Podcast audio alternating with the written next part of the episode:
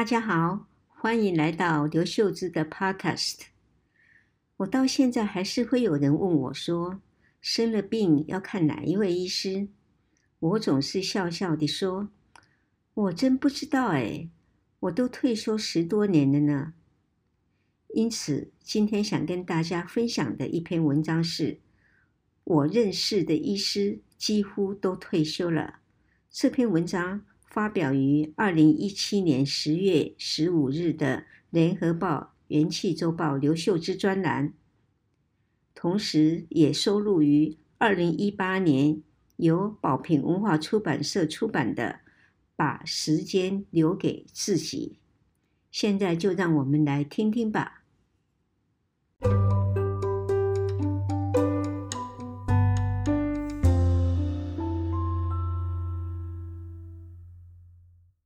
退休是人生重要的里程碑。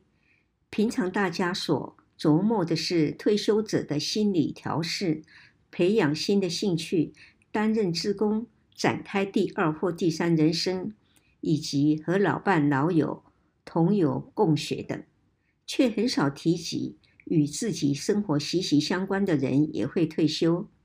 例如，替自己剪头发多年的美发师。长期光顾的传统菜市场的老板、餐厅的大厨和会计师等，这些行业常有家族传人或公司接班人，比较不成问题。但如果是自己就诊多年的医师退休了，则要多费点心思。曾经听一位资深医师说，有一次门诊。他问一位初诊病人为何会来挂他的号，病人回答：“我原本看的医师退休了，他把我介绍给第二位医师，后来那位医师生病过世了，我只好请朋友转介，才到你的诊间来。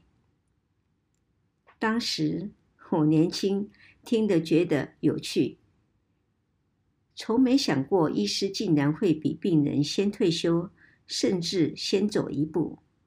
转眼之间，不仅那位资深医师早已退休，连我都退休多年了。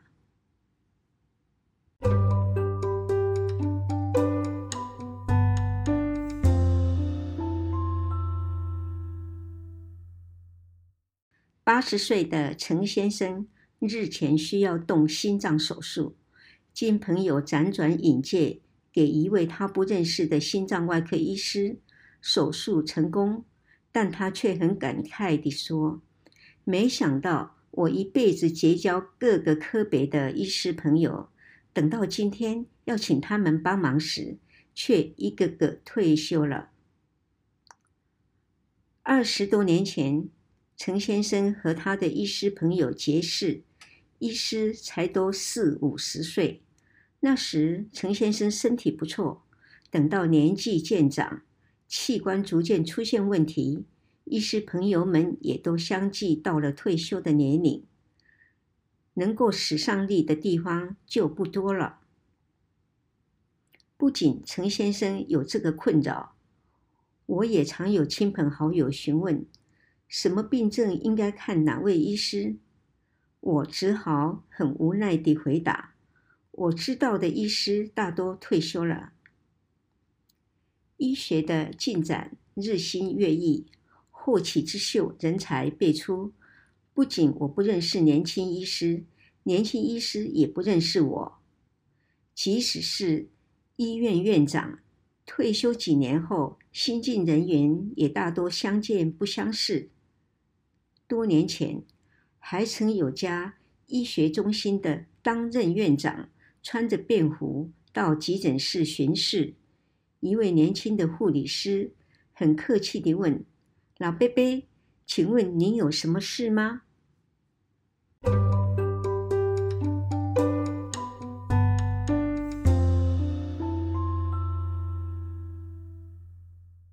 现代人长寿。退休后还有一二十年的生活要过，因此在医疗方面需提早做打算。如果最近才发现得了高血压、糖尿病或巴金森氏症等慢性病，需长期服药追踪，最好找一位比自己年轻的医师，才不会面临将来医师退休的问题。但如果自己的医师即将退休，则可以请他在退休前推荐你其他医师，或请他在最后一次看诊时，就直接帮忙挂号给他所要转介的医师，如此医疗照护才有连续性。有的医师会主动想到这么做，因为这样病人才不会有失落感或觉得被抛弃。若要自行另外找医师，最好事先申请一份病历影本或电子病历记录。以便后续的医师能很快地了解病情。其实，不仅在医疗照护上需要认识新一代的医师，交朋友也是一样。与一群相知多年的老友一起变老，固然交心，但随着年纪而来的病痛，常令每个人自顾不暇，难以互相照顾。因此，平常也应该结交比自己年轻的朋友，不仅能有新的视野、新的观点，必要时，朋友还能帮忙出力。今天就分享到这里，我们下个星期六再见谢谢。